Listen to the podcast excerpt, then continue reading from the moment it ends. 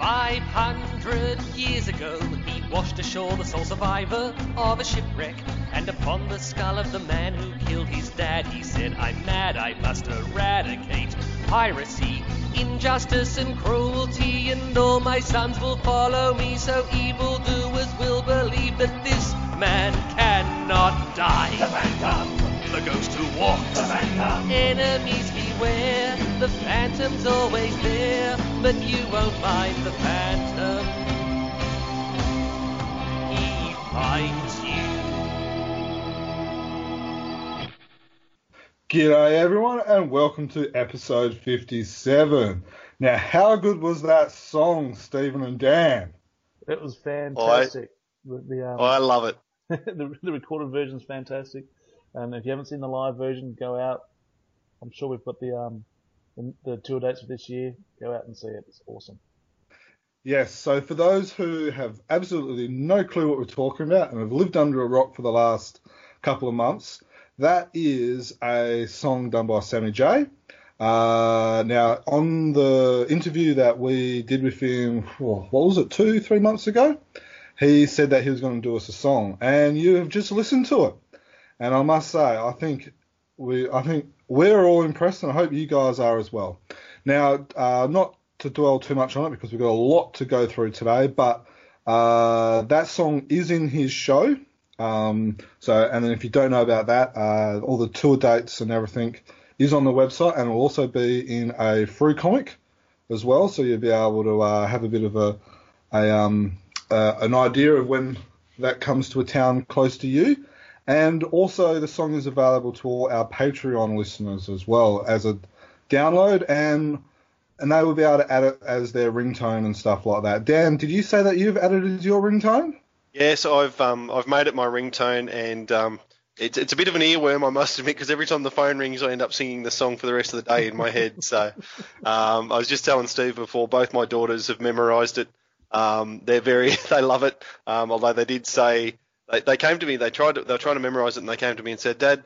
When does he breathe? I, oh, we're not sure when to breathe. So he's done it very, very well. And, and a big thank you and a shout out to Sammy J for, for um, recording that and sending it to us and, and making it available for us to, to, to give to Patreons. Very much appreciated. Yeah, we Now, my grateful only problem Sam with- Yeah, exactly. The only problem with having it as a ringtone is you won't answer the phone because you want to listen to the whole the whole song.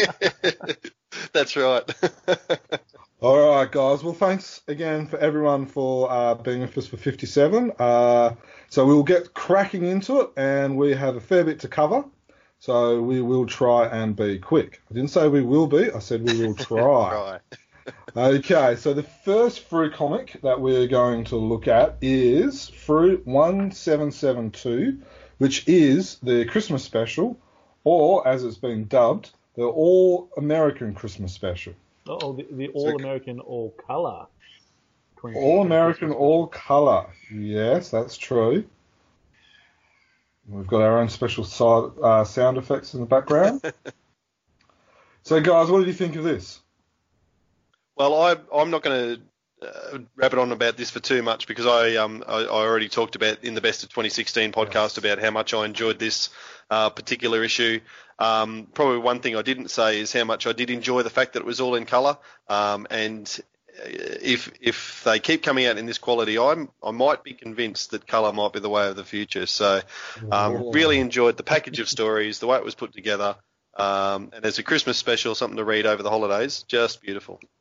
You're going to lose your status as a Falkist, I reckon, Dan. They're going to ban you from uh, from the cult. Uh, Leaf Lee Falk had colours, colours, uh, Sunday colours, uh, right from the 40s and 50s. So I can, uh, that's all right. So, Dan, what do you reckon? Briefly, uh, what do you reckon about it? I mean, Steve. Steve. Did I say Dan? Yeah. Yep. Man, I'm on fire today. Yeah, no, well, um, just like Dan, yeah, I, I agree with everything. They're, they're great stories, and um, as I said in, in the best of, I read them on the Sundays and read them on the um, when they're coming out during the day. But yeah, to to read them all in one hit um, makes them, you know, feel a heck of a lot better. Um, I did have issues with the um, with the uh, dragging on a bit with you know dropping the kids off at school, but you can see why they did. I just thought it went a bit too long when you when you're reading it every day. But in the comic form, it it, it doesn't Mm. seem as bad. Um, one um, and I did mention this um, in the other podcast that does the the daily skipper story, um, which is called the Baron Khan Sedition, or, which this is according to Phantom Wiki. Thank you, Phantom Wiki. Um, which ran from the first to the second, uh, 2016 through the fourth of the sixth, 2016. So, and it was where Mike Manley came on board. Um, so we're still waiting for that daily to, to appear in Accrued. Um, and I was having a look at um, a couple of other um, newspaper stories that, that haven't made it in yet, just recent ones. Um, the, there's a Sunday. It's called Trouble in Twelve Nations. I don't think that's um, appeared yet. Um, and of course, you can tell by the name that um, it might have something to do with Lothar and um, what's his name? Mandrake. Mandrake. That's. Mandrake? Um, and of course it does. It's a, it's a fun little story, that one. I won't give anything away, but, um, but um, the end's worth a chuckle. Um, and I can't remember if the challenge, that this is another daily, um, I don't know if the challenge has appeared in a Frew yet, where um, Not if not if it's a 2016 story. I don't think it has. I think it was maybe 2015, but I can't remember if it if it made it to um, to the Christmas special last year. It doesn't say, that it does on Phantom Wiki. Um, but yeah, it's when um, Guran's mate uh, Babudan, his son, um, challenges Guran for the um, to be uh, the chief of the Bandar. Now, he may that may already be um, um, uh, published and Frew, but um, No, I don't I- think it I- is. I'm I having a look through my that. list, and I don't think it is. So I'd, I'd, I'd love to see um, those ones uh, coming as well. And if you want to do them in full colour, I, I wouldn't be disappointed. Mm. I th- I'll just echo pretty much everyone echo pretty much what everyone else has already said. Um, I think I think the um, the daily and Sunday stories work better as backup or when there's a couple together as one, like this Christmas Yeah. special. Yep. Um, that's probably just something that I And I think that I enough to do probably that. have to put. So I reckon, well, Yeah. we've got two doubles and a two dailies, sorry, and a, and a Sunday that, as far as I can see. Mm. And that's just in Yeah. years. What um yeah. No, I- I think you're right, Steve. Um I've got your name right there. Um what um what Egmont tend to do is they like split them up. And I'm not saying that, you know, Egmont's the way to do it or anything like that and we'll get into uh, a bit more about this later in the podcast, but uh, what um what Egmont has done in the past is like they've split the newspaper or the Falk stories over a couple of issues, similar as the way we've got um, uh, Heart of Darkness. Now, I know that's not going to be an option because we've already got Heart of Darkness and we don't want to delay that even further, but like there's always an option as well. I wouldn't do it. I wouldn't split up a, a like one half, like do a part one, part two. I'd, I'd put it all in one one hit.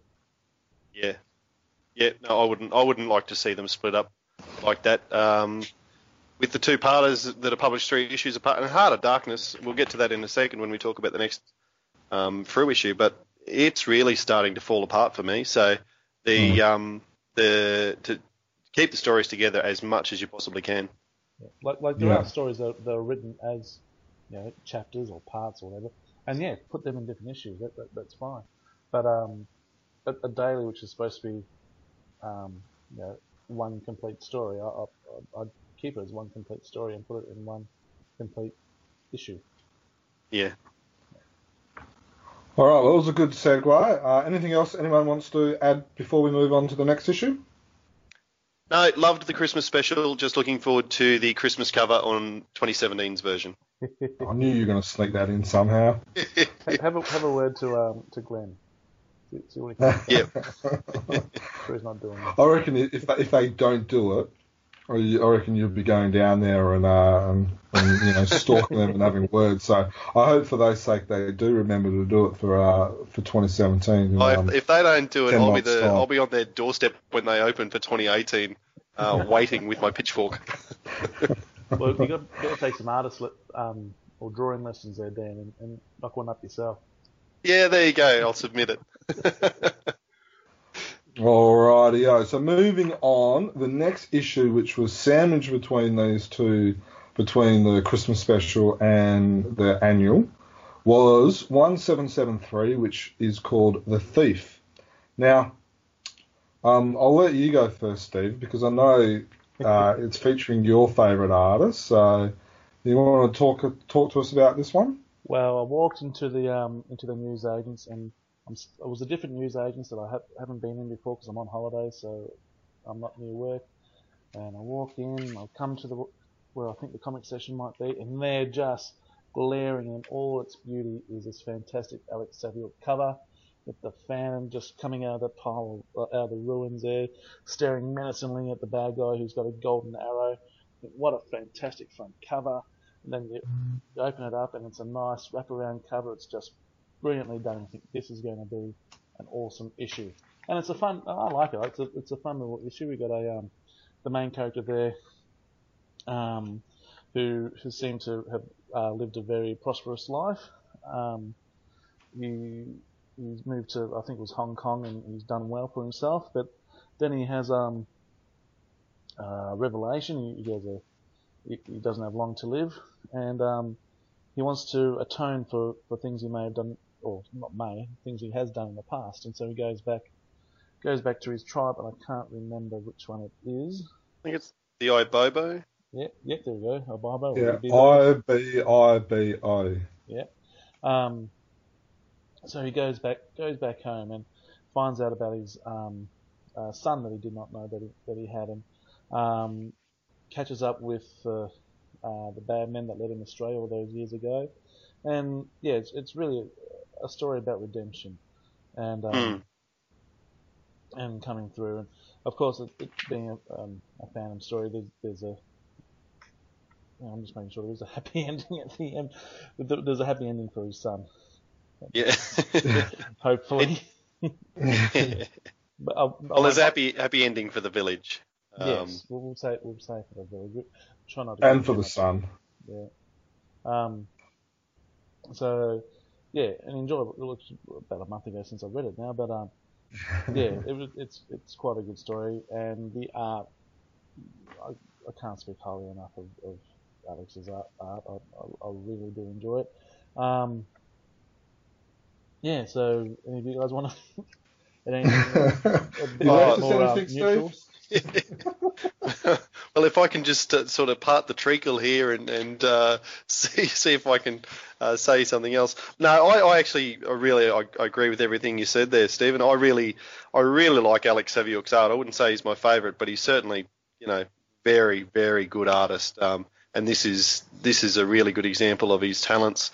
Um, he's got so his Angry Phantom is better than just about anybody's really. Page 23, I'm Um, just looking at it now. Oh, I am too. That's that. right, and that is I would drop the What gun page if number was that? Page 23. page 23. 21 and 22 is pretty good as well. 21 Yeah. when he's actually, which is the the piece where he's where the front cover's um Drawn from. copied Yeah. from.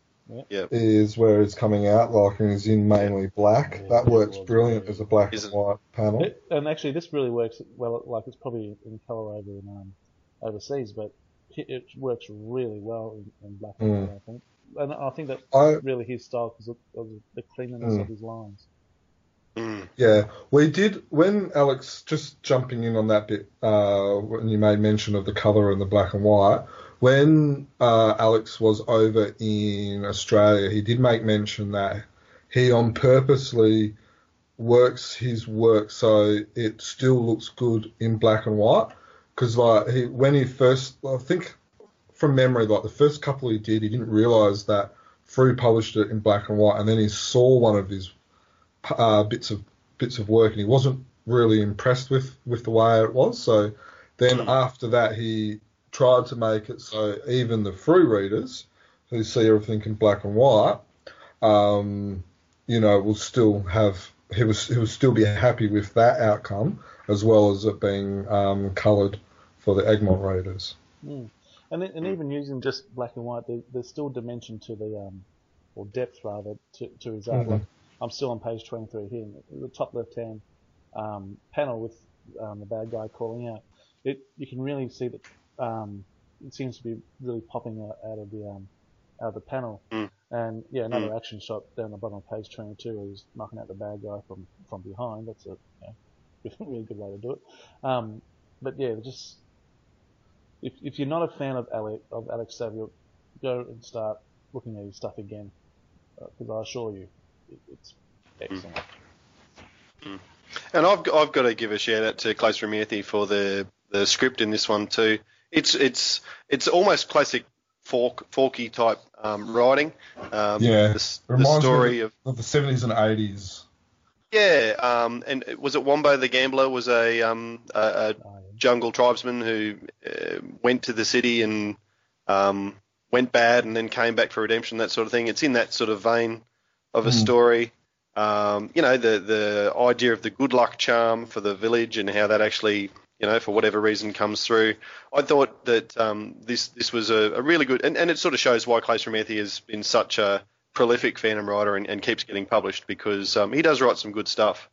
I feel like um, he probably should take another fo- um, page out of Lee Falk's book and, and know when to walk away from a character though, and, and just forget about it and leave it behind. Sandal Singh probably never needs to appear in another story, for instance.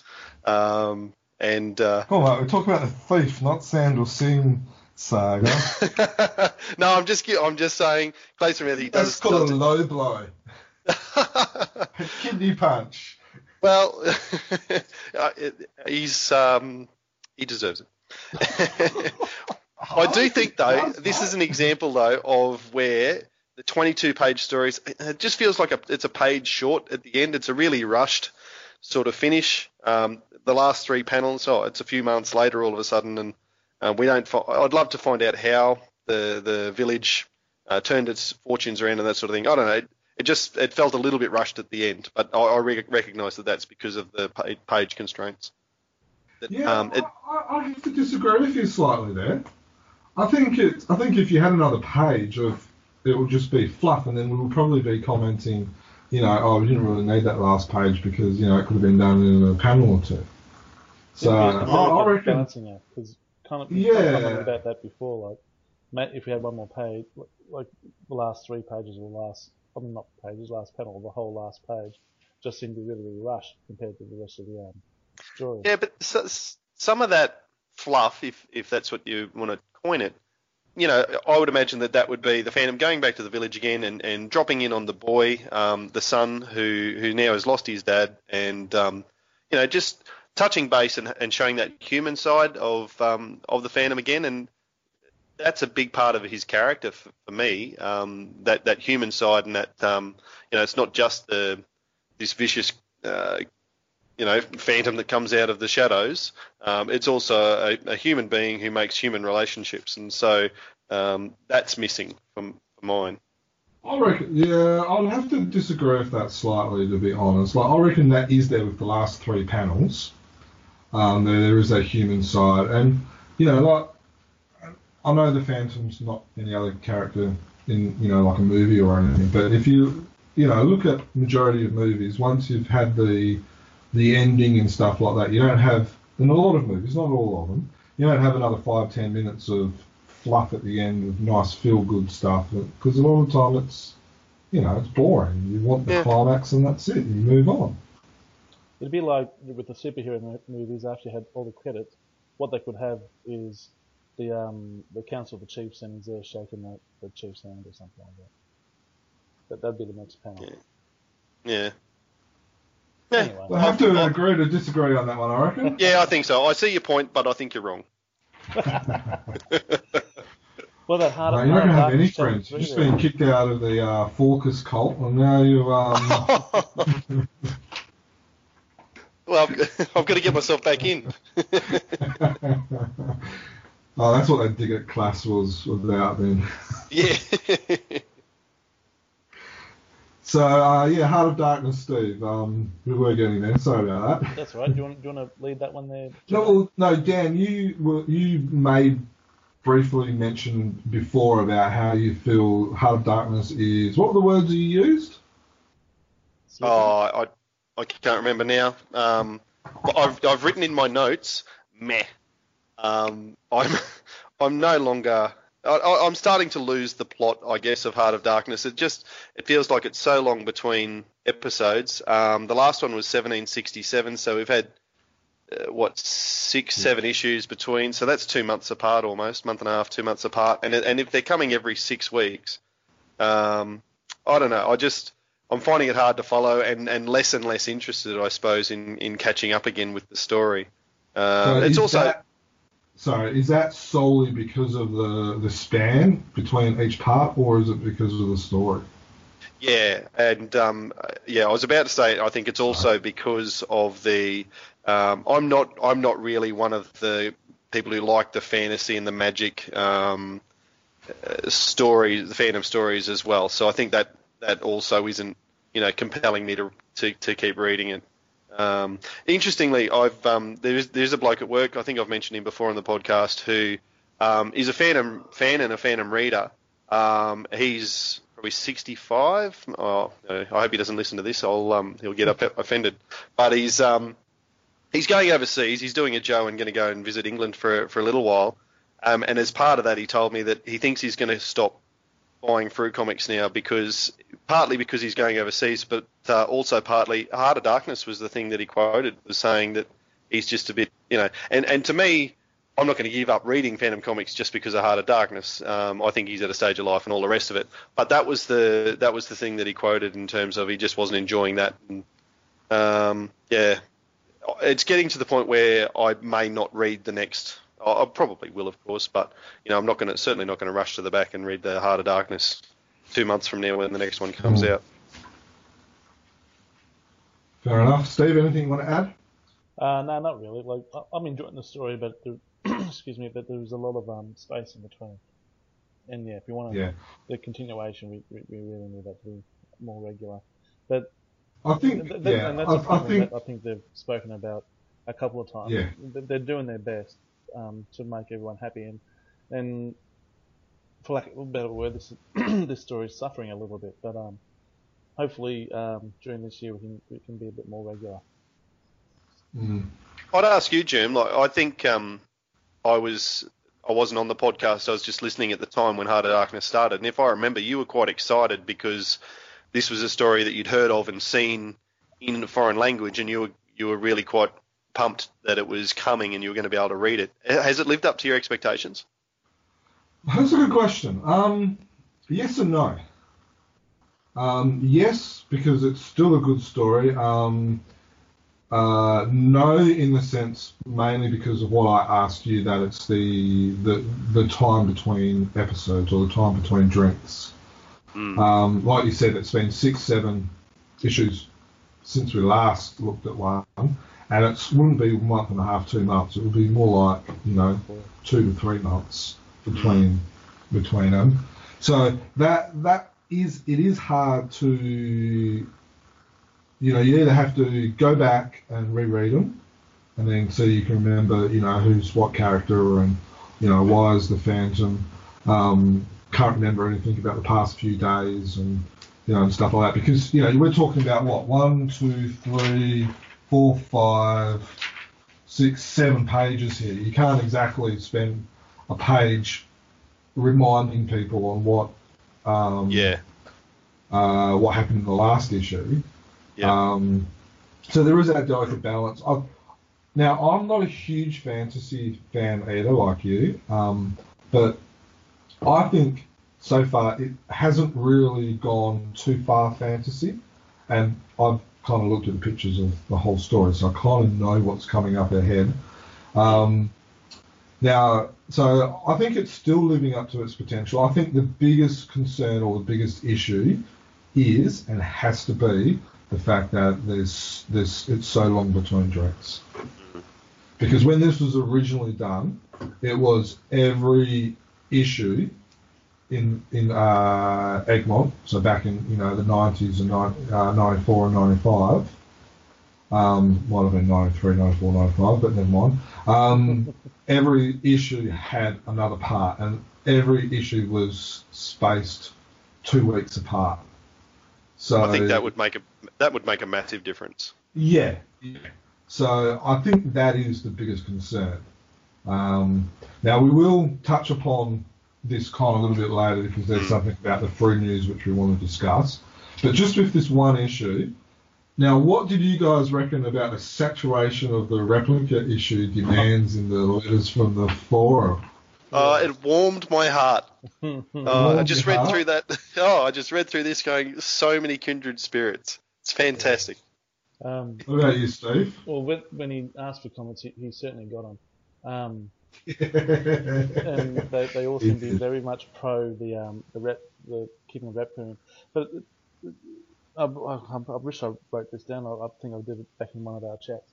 Um, that a lot of these letters for quite some time, you know, after we asked for people's opinion on it, seem to follow a, a, a pattern. You know, there's you're doing a great job, Dudley, which we all agree you're doing a fantastic job.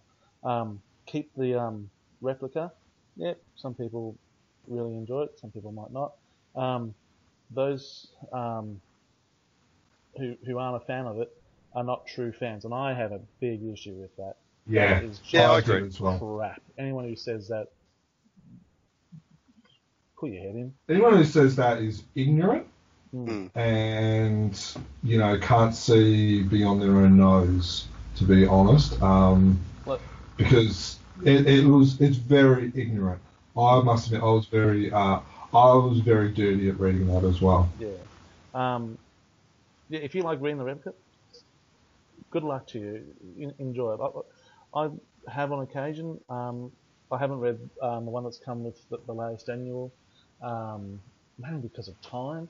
Um, but also, I've probably read the story. I don't know what story's in there, um, but I'm sure I've read it before, and I've read it in its entirety without being um, edited. Um, and there's been a couple that have a couple of letters that have popped up asking for the um for the newsprint colours, or you know, the, The replica series. Uh, not not not about, the replica series, about um just normal Frew issues, rather than having the the, nice modern or modernish, you know, kind of glossy covers, going back to those old dreary paper covers. Now, we, we might hang it on Dan for being um a, a Fawkes, but surely you don't want that, uh, do you, Dan? No, I wouldn't go back to those. Um, No. I like them, um, I, and I like being able to, you know, when you when I pick up another uh, 400 or 500 series and it arrives in the mail, I, I really enjoy getting it out and you know smelling the age of the paper and that sort of thing. But I certainly wouldn't want um, wouldn't want the one from the newsstand to be looking like that No. in 2017. And there's no way that you'll get a new audience um, putting that on, on the um, on the shelf. It, it just won't happen. Putting it will look cheap or look old or look dirty. Like Yeah. having the um the old ones like that is great because uh, they don't look cheap, old, and dirty. They look old. They look well looked after. Look well kept. Someone has this comic and they've kept it in such great nick. Hopefully they've kept it in such great nick, and it's up the Mm. value of it. You know, instead of paying whatever is, a shilling or a pound, or not wouldn't be a pound, but you know, sixpence. I, I, I don't understand that. That was all before my time. You'll, well, what do you pay for for a 500 issue now? You say you're on. Well, I'd pay ra- more than Germ. ra- rather than the good deal that Germ will get. What what's a or even an Uh, You're looking at 20, 50 bucks, depending on condition and number. Yeah. So the the nostalgia is there for it, but it's nostalgia. It's stuff we want Yeah. in the old comics. We sure as hell don't want to pick up. A, well, I'm I'm saying we, but um, I'm I'm talking about myself, of course. Yeah. Um, sure as hell don't want to see that on the on a um. Uh, uh, on a news on a newsagent stand or on a comic book shop. Like going to a comic book shop, there's not one other um, comic that, that does that. And you know, to argue that to say, oh, we'll make it stand out, make it stand out, and no one will, in a way that, oh, look, Mm. look at that rubbish. Yeah. So, um, no, for and I, I haven't got the letter right in front of me, so I'll, I, I can't even be tempted to name it, and I, and I wouldn't. But um, yeah, I, I disagree with you, sirs, who um who, who are suggesting that they go back to the to those newspaper type covers. It's just uh, Mhm. yeah. I do I do understand why, and there there is a letter, uh, just a very short one on the last page, um, which I thought might have been Jermaine running un, writing under a pen name about um, uh, done with the replica issues. They sit untouched, and maybe a colour poster instead. I do understand why people would be keen for something like that because if you look at it, you know, this is issue 25 we got with the annual. We're sort of slipping into that conversation now, but it's issue 25 we got. So that's 26 years because there was a year that it was missed. So it's 26 years that these replicas have been produced. Um, that's you know that's more than half my life that, that we've been getting replicas with it, and I can understand why people are getting a bit tired of them. Um, I do still think, and, and I've said for a while that I, I would probably stop it at 30 because that's the end of the Phantom Goes to War. It's also a nice round number. Um, whether maybe they'd be better served by going, you know what, let's let's just do it, and and a special um, issue that comes out one time is just a pack with replicas 26, 27, 28, 29, and 30, and then we're done, and next year we can move on and, and do something else. So um, I do still enjoy getting the replicas, but I can certainly understand why um, some people are, are a bit tired of it and would like to see something new and different. Man, Dan's really trying to burn his bridges today. I just said let's get five replicas in a week, mate. How- Um, just wanted to quickly add something, well, something that Dan had mentioned before, which kind of ties in with what Steve was saying. I think with a lot of these, um, you know, I don't want to generalise too much, but from what I've found with talking to a lot of fans and then talking to fans who also talk to a lot of fans as well, is that there's there's still a really older generation who still buy the fan, and I'm talking about 50 plus, like your work colleague Dan. yes. And you know they're the type of ones, and we've heard their interviews. We heard them, we've heard them speaking on this podcast, and you know we've seen them in the in the forum letters and stuff. They're the ones that want to stay stuck in the 50s and 60s and 70s because that's what this is the this is the feeling that I get. That's that's what that's like their childhood memories, and so Yeah. that's why they want the paper issues. They don't, you know, they don't like stories like Heart of Darkness because it's slick. It's it's you know it re- requires a memory to read it because you have to um, you know remember what happened six issues ago and stuff like that. You know, a lot of them, and I don't want to sound disrespectful to them because you know these are hardcore fan fans, and you know they've been fan fans probably longer than we've been alive for. oh, for sure. But I, but I think the thing that they need to, um, this may sound rude, so if, if you get offended, my email you can email me and we can discuss it there. Um, but I think the thing they need to realise is that if they really love the Phantom, they need to accept, and if they really love Frew, they need to accept that there needs to be some modernisation for the next generation. Like the current generation, which is us, needs some modernisation and stuff like that. But even current forgetting generation and we're us, old. yeah, Yeah, well, that's but- right. but forgetting us, we, you know, Frew needs to capture the next generation. The Phantom needs to be captured the next Yeah. generation. And we're And I talking think that about they like our are- kids. Yeah, but that and we'll get we'll come to this after we speak about the annual. But I think they are making some genuinely good moves, um, and the balance has got to be hard. And I think Yeah, some of yeah, the things that they're doing um, yeah, are, are probably are working well. To, and they will lose some of the hardcore focus or traditionalists because they're not going to be able to accept the changes. Um, Uh, well, well, maybe those people, and you know, maybe those maybe people won't buy. fans. Yeah. Well, maybe maybe um, those people are not going to buy the Kid Phantom Digest um, to skip ahead a bit, um, but they'll still be able to buy their fortnightly Frew. So that's the sort of um, But I balance that I think. We'll see that if Frew successfully targets the next gen, or even the current, or you know, however you want to specify them, they will lose some of those hardcore older fans. Mm. And I think that's Well- something. You know, well, as- you, you yeah. can try and do your best to try and not lose them, but I think for the Phantom, for the Frew comic to be around for the next 20 years, I think, you know, you, you almost have to accept that you're going to lose some of them. Yeah. Well, look, and, and um, this Yeah. this workmate of mine who, for for us, for Frew's going through a renaissance at the moment, and this has probably been the best calendar year that that company's had for quite a few years. Well, this Um, mid 90s. well, I- I'm not. I Oh, I haven't thought that much about it, but certainly for a while. Um, Makes a big statement. He hasn't thought about it. oh, well, uh, yeah, I- mate, I don't know. I don't, I'm not going to go back and say this is the last time that, that was this good, but it is. It is a number of years. Um, and yet, as I say, this workmate of mine has gone. Oh, is this what I, I'm no longer interested? So you know, um, it's a shame, but you know, when you mentioned it before, and, and you were alluding to Peter Kingston, I think, um, when we were talking about uh, people we've spoken to in the past. For him, the Phantom finished in um, when when McCoy stopped drawing it.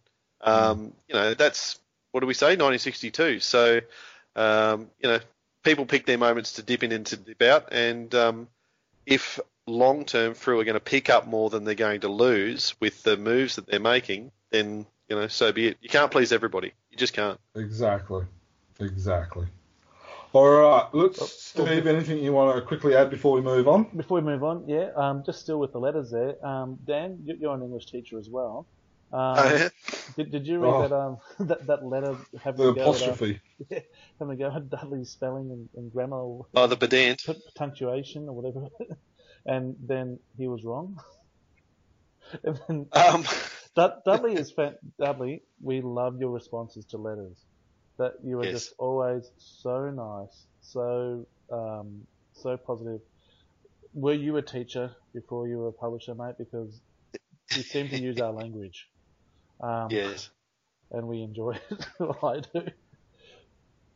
And Yeah, then no, there's that- another one that he's is- got. Sometimes change is necessary for survival. That's his last point to that um to Paul. Yep. The uh, the the grammar king. Yep. Or the grammar dunce. yes. Anyway, All right. Cool. All right. Let's move on. Uh, let's move on to the 2017 annual, which was uh, issue 1774, which did come with the annual. Um, well, I hope the annual came with the annual.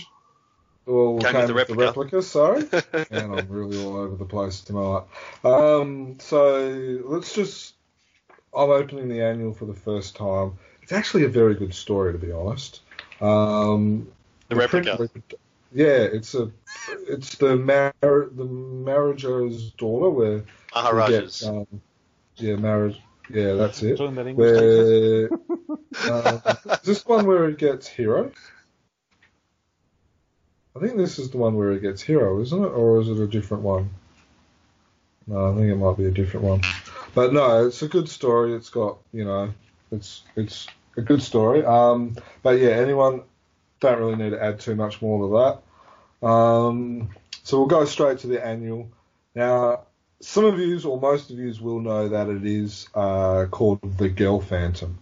Now, Oh, did you want to quickly touch upon the whole girl point before we uh, just dissect it a little bit more? Oh, like I, I know I brought it up in a podcast, and um, uh, and someone mentioned it to Glenn Ford online, and he responded with images of um, Bill Lignante's um, The Girl Phantom story and The Girl Phantom Rides Again, or whatever. Um, the Adventures of the Girl Phantom and the Girl Phantom, and and it has, and there have been lots of that. Um, the original and the best from 1952 was called the Female Phantom, and I was probably one of those who thought that the Female Phantom would be more appropriate. But um, when the the comic arrived and my wife saw it and my two younger teenage daughters saw it, um, it wasn't an issue at all, and they weren't they weren't fussed, and they thought, yeah, Mm. no, the girl, you know. So I think, Do you think um, we're just a bit precious? maybe maybe just a little bit precious. Yeah, and and I'll put my hand up to say that I was one of those who probably was a little bit precious, and um, you know, let's just enjoy it and move on. Yeah, maybe we're like we're trying to be, you know, too um, too conscious and stuff like that instead of like let's just enjoy the comic. Yeah, perhaps. Well, enjoy the art. Anything you want to quickly add to that one, Steve? The the artwork drew me drew my eye a more than the title. I forgot that they, that they put the girl phantom in there. Like the the artwork's just fantastic. Oh, The colouring or the art? Oh, are we talking about the front cover? I'm talking or... about the front cover, yeah. Okay, so we will, all right, yep, all right. We'll talk about the front cover, Steve. It's fantastic. We've Just moving on without us even knowing. Hey, oh, oh, and I, I would Oh, 100 percent agree. I've just What? ripped the cover. Oh no! I thought, what's that dangling there? And I've accidentally pulled it, and a little bit of the back cover has come off. Just a little Well, centimetre. Ter- you mongrel. Well, now you've got a reading copy. another. Ah, oh, that's that's tears. So with the front cover, now what do you guys think about? Well, Steve's now going to be able to blue tack it to his wall. What do you guys think about the um, one, the costume variations, and the fact that um, Julie has her eyes being shown? Well, I as a as a whole, I love the cover. It's I think it's the, the montage of um, you know uh, Julie in action. Um, there the the main figure of, of hoisting the guns up, the inset of, of shooting, punching. Um, you know she's been in a fight, she's glaring out. Um, all of those things are fantastic. Um, I really Kanan White I think is the artist here, and he's done just a, an absolute sensational job. In terms of the costume variations, I don't mind them. Um, you're going to see seams um, sometimes, and um, you know, I, I, I quite enjoy what he's done there. Seeing the eyes is probably, um, and this is something that I, I thought periodically throughout reading the whole the whole uh, annual with all of the stories, is that when artists have a female phantom, they seem to just think that you can show the eyes, and whether that's because they want to show off that they can draw a girl's eyes or or, or something, I don't know. Um, I, I I'm a, probably a traditionalist there, and I think that you probably shouldn't see the eyes um, there. So, and and my only other question would be down on the spine on the left hand side. Why is there a male phantom? There, there seems to be no point there. just to ground the story, maybe. Just say, Mm. here, here he is, but he's off to the Yeah. side in this issue. Yeah, I don't know. Like, like I, I'd, I've just been looking at it. Like, I've just had a look at. Let's just say, which story was it? Uh, the Adventures of the Girl Phantom. So the second story. Every every time that the Phantom, well, the Julie is fighting or in costume, she has she, her eyes aren't shown. And then there is that time when um, the bad guys actually unmask her. And then if you actually notice, they actually die a horrible death. So, was there any? I must admit, I read it on the weekend, so it's been a couple of days. Has there been any other times when, when in costume, um, her eyes are being shown, or is it just out of costume?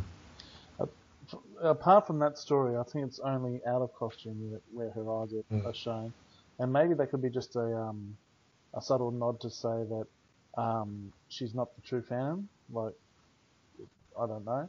I might get some hate mail for that. I don't know. But um, whenever Kit, um, whenever the Phantom is in his ordinary clothes, or uh, He wears a normal- glasses and You never ever see his eyes, even when he's Never ever. well, Yeah. He, yeah.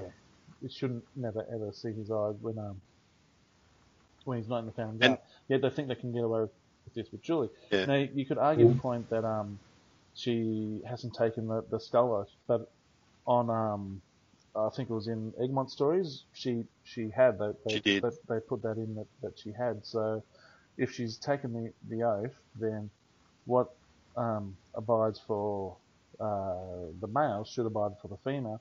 But then we've got the I'm having a bunch of arguments and then and then retorting them. Um, where she's only a part-time family, she's not. Um, it's not a full-time job. Let's say that. Mm. Um, and she just um, uh, dallies in it.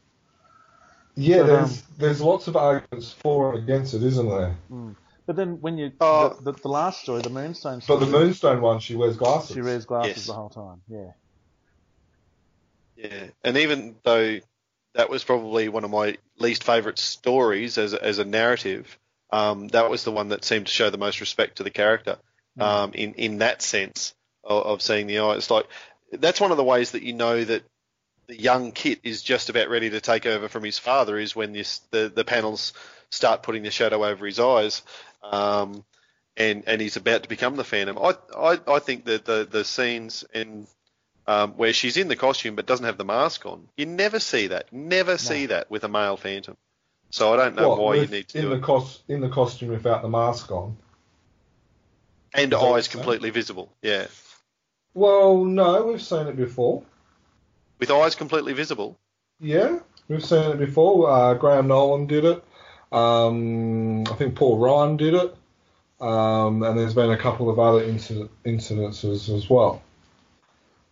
But it's it's it's rare. It's not the norm. And Uh, maybe because these are all compiled into a single book and you can see all Hmm. of it together, that maybe it stands out more.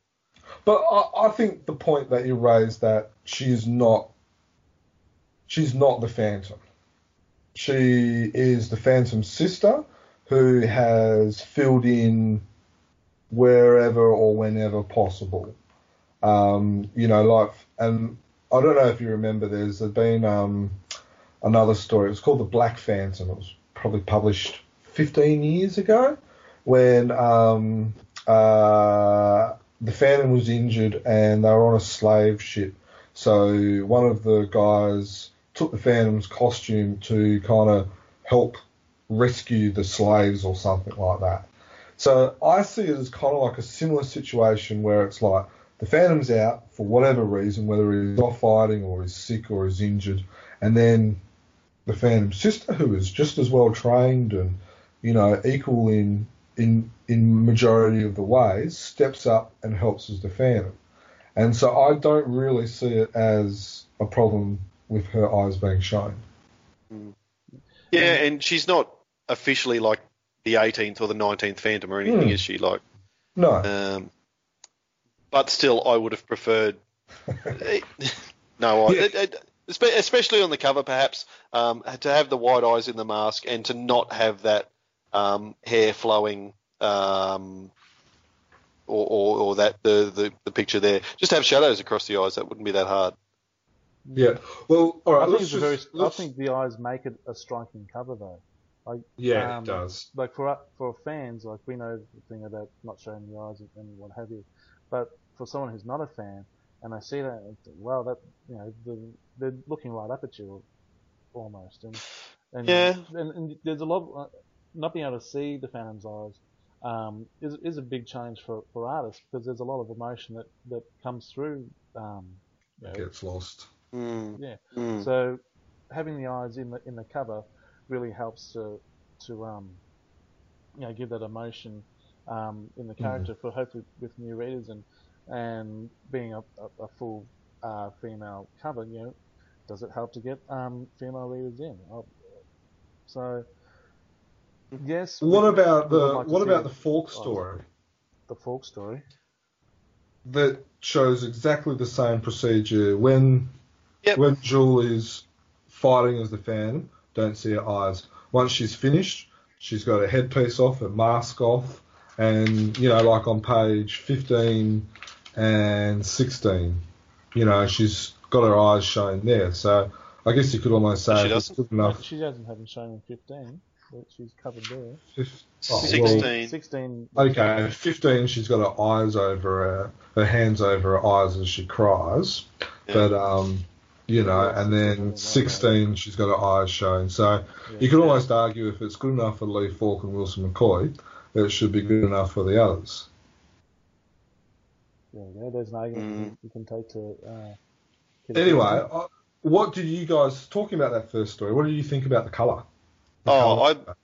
I thought um, Ivan Pedersen, is it, did Yeah. a wonderful job. Really good job.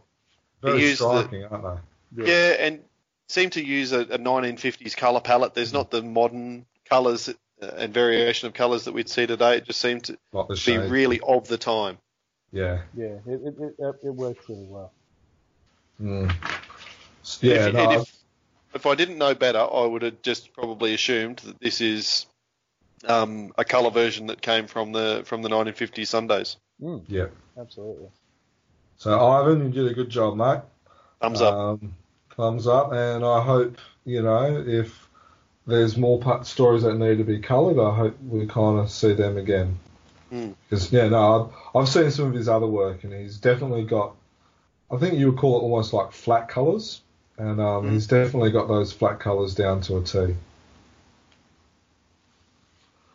Was there any other stories that you guys or any other like things you want to quickly um, like touch upon before we go back to the um, like the the schedule which we do have?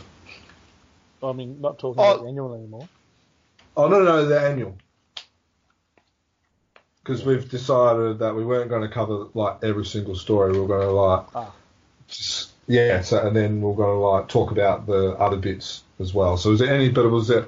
I guess I want to like you know have room for if there's any specific stories or something that you wanted to discuss. Well, I think all the stories um, were enjoyable. Um, I like all the ones there with the witch. There seemed to be a, um, a common theme there, and, that seemed to work well. Um, the the Moonstone story, um, the story I've got um, that I already had. Well, the Moonstone publication of it, um, which was nice. I got to read something before Frew published it. Um, that doesn't happen for me very often. But um, when I read it in the Moonstone publication, it wasn't as blurry as some of these pages are. So um, where the color was went really well um, earlier, and the color in, in the in this last story is, really good too. It, rather than being flat, it's very much now time with the shading and what have you. But um, yeah, there are pages, and I can't get to them now for some strange reason, because I can't find them, um, where the the text isn't illegible, but it's getting pretty darn close. Um, even I went to take a photo of it to, to send you guys. There's one on page 250. Um, yeah, to, to send you guys, and my, and my phone automatically refocused it. So um, yeah, so around the 250, 249 area, um, like I'm, I'm wearing my glasses and it's blurry as. And like Mm. my, my glasses aren't that strong. I don't need that strong glasses, but yeah, to Yeah. say that it's still um, blurry, it, it, it's a it's a bit of a shame to an otherwise stellar issue. The colours don't seem to be as vibrant as the Moonstone one from memory. No, they're- they're darker, and, and I think that might um, come from the paper that's printed on. That's what I was Mm. putting that down to. Mm. So I guess another thing to point out is that all of the Egmont stories, so that is Slaves, Li- Slaves Railway, The Prediction, The Death Peddlers, Julie and the Witch Doctor, Julie. So those stories have already been published in Frew before. Um, That's not mentioned in the annual. yeah, I know. That's um, that's what one thing I did think, find was a little bit interesting. I think it's mentioned on one of the stories, but it's um, not mentioned in majority of them. Like the Slaves Railway, this is actually the third time Frew's published it. Mm. Um, not saying it's a bad thing. It's one of my all-time favourite stories. story.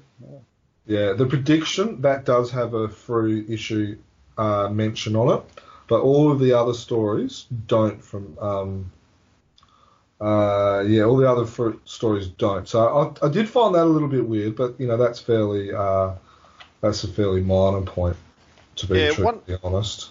One of the things that I do like about some of the annuals in the way that Jim Shepherd did them was um, that each story had a title page, um, and, and maybe you could you could jazz up those title pages because from memory they were pretty much just um, Panel you know, with yeah, up a panel, but underneath the panel was the important information about when was it first published, where was it first published, when were previous publishings by Frew, um, and and anything quirky sometimes about oh this was the first time that this old jungle saying came in and these sorts of things.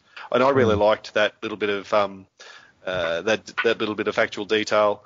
Um, and and it's it's also a nice way to clear, clearly break between the two stories rather than you just turn it over or and, and suddenly you you're you're ripping straight into the next one. So um, I'd, I'd like to see title Yeah. pages come back. You raise a good point because I think there was only one other filler page, um, and that was well, no, two filler pages, 34 and 35, where you've got the subscription little comic with uh, Colonel Werribee, Which then- I quite enjoyed. Yeah, I like. good. Yeah. and then you've got the um, uh, the cover of this next story. So you do raise a good point. I, I wonder because for those who don't actually know, there is actually a story missing in this annual that was in the contents page. So I wonder if you know, and we're we haven't had official wording from Frew. We've asked them a few times about this, but I wonder if it had anything to do with like space cons- restraint restraints or anything like that. Why we didn't get to see the missing story plus the filler pages or the the detailed filler page that you um, uh, touched upon in that Dan. Yeah, it's interesting because this one's 260 pages. Um, last year's annual was 252, so we are getting a couple of extra pages as it stands. And so whether um, mm. those those well, you, you're probably talking about another what 10 pages or whatever to get a cover page for each story. So whether that's just pushed it too far, um, and they were just really trying to get. And I, I, I, don't know. Is this every story that's ever been written and featuring Julie? Um, uh, good question. Do you want the answer? I do. well, um, if you go to Fandom Wiki, you can actually have a look for yourself. Um, oh, is, well, I'll just do that then. I will tell you the answer. it is every story known at the moment that is a a full story featuring Julie, the the Seventeenth Phantom's sister. So she is in other stories but she's not like a main character or a main element to the story. Like there might be like um, or something. Yeah, she's mentioned or she's in a panel or two, or right. uh, even in some Frew comics, um, no Falk stories. Sorry, um, there's mentions of Julie as the 17th Phantom's sister, but there's no other stories where she's off on adventure or something like that by Falk. However, there is, and this was something that I was curious about this annual, which whether they were going to go down the the path or not. There is a story where Diana dressed up as the Phantom and actually got into her own adventure as a female Phantom. I think that's called Diana and the Bank Robbers. I think it is. So I was curious to see whether they were going to include that um, or whether they were just going to focus on on Julie Walker, which they mm. ended up doing. Another thing which I noticed, which was kind of interesting, I don't know if you noticed it with the Egmont stories, they were almost in chronological order of her life. Mm. Rather than um, like when they first were published or printed or created by Egmont. Mm. So, for instance, yeah, like the slaves the Railway Slaves was when she was what? How old was she? 16? Yes. Um, and so you had that kind of like as a prequel. And then you had, um, you know, then you had the next ones. And then the last story, which was uh, just titled Julie, you're having um, uh, after her husband's died. And then also where she um, gets a doctorate degree. And then it's got kind of like um, like a bit of a a fluffy piece, which what we were discussing in an earlier story about her last couple of years and how she spent it at the in the deep woods and you know and who buried her and stuff like that. So I must say that was I did enjoy that just that little touch of how they put those Egmont stories in chronological order. Mm. And yeah, I think you mentioned who did you say his sister? He was she was a sister of? Because I think she was the um, kids of the 17th or the kids of the 16th. So there's a bit of um, yeah, she's either the 18th or the 17th or the 16th or that type of stuff. So yeah, that's not really set in stone where, where, she comes from, which is a little bit interesting. In, in true fandom style. Yeah, in true Falk style as well, because he yeah yeah he, he yeah. yeah. first. Well, Falk is the true fandom. Like, what are you talking about? He's sacking up to the Falkists again. I want back in that club. um, uh, what did you guys think about the range of the authors and artists in this story? Like, I know Dan, you probably would have preferred to see a, a little bit more of uh, um, uh, Falk, but um, I guess. Oh, the fact is that he never went back and, and really Yeah. explored, explored the character again. So, um, I, I, I really liked the range of, of authors and artists, and um, it, it was almost like um, you know meeting old friends again as you as you read through it, and you go, oh, that's right, this is you know um, Bill. I, I love some of Bill Lignante's work, and I know he's not for everybody. But um, I really enjoy his style. I don't know that he writes particularly well, but I like his illustrations. Um, uh, to to to see Hans Lindahl and to see Sal Velluto and um, Felmang all represented in here, along with McCoy. You know, it's just a really great range of um, of artists and a great range of styles, um, and and I enjoy almost all of them. So um, uh, to see all of Almost those, all of them. almost all of them, yeah. Which Uh, which story did you not enjoy? Oh well, for for different as well. If we talk about the art, for instance, um, so if I look on page 114, 115, and, and which contents page a bit under a lot. So in the, the prediction, so who's uh, the author, the artist there? Bertil Willems, and I hadn't heard of them, and uh, looking at the art for that story, um, I'm not surprised that that he or she didn't get more gigs. To be honest, like. Um, Well, he was pretty popular back in the day, but yeah. Yeah, okay. Well, I wasn't. I'm, I'm not a fan of of that particular style of art, um, but that's that's the advantage of having an annual with so so many various stories. You you can cater for a lot of different tastes and that sort of thing. So, um, the artwork on that story not so flash um, in terms of the uh, the content of a story. Um, the riddle of the witch, actually, I hang on. It was one of the Bill Lignante stories that I didn't particularly rate the writing of, as I just sort of alluded to. Um, one before the Slaves Railway. So which one's that? The The Secret of the Golden Ransom. I thought that was. No, that's not Bill. I'm sorry. Uh, that's Sal Trapani, who a Charlton story. I thought that was um, a bit rubbish, to be honest. Um, as a story, you've got um, Julie the Gold Phantom. Uh, sorry, Julie the the Girl Phantom um, goes out in the woods and is easily overcome by a, a bad guy who, you know, steals her hair, but then she kind of falls in love with him a bit and then feels like she owes him and takes gold to him and, and basically steals from the Phantom's treasure um, and then lies to him at the end with a subtle wink to the reader. Like, what's that garbage? So that's that's comfortably my least favourite story. Um, but you know, each their own, and, and I, I just didn't like that story as a as a as a narrative, and it didn't fit with Phantom um, character for mine. All right, cool. Before I ask you, Steve, I just want to give everyone a bit of a heads up on uh, Bertil Wilmson. I probably butchered his name, so I'm sorry about that. Uh, he was born in 1926 and he died in 1992. So uh, he created, and when I say created, he uh, wrote, illustrated, and co-illustrated um, around 70 odd stories, including Sparta and Egmont. So he's probably, and most of his work was done in the um, uh, the 60s and 70s.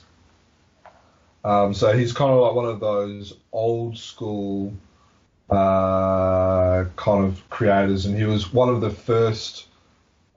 He would have been one of the first guys outside of the Falk team who actually started creating story Phantom stories. So he's got a fairly um, a fairly important part of history, which Phantom history, which I'm sure most people don't actually know about. So, but I think you're right. Like you got to remember, this story was created in the 70s, 75.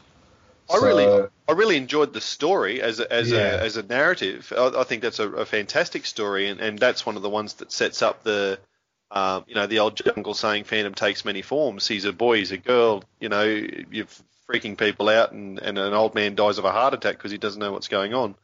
Mm. Um, an evil old guy, it should be pointed out. Um, I, I just didn't like the artwork.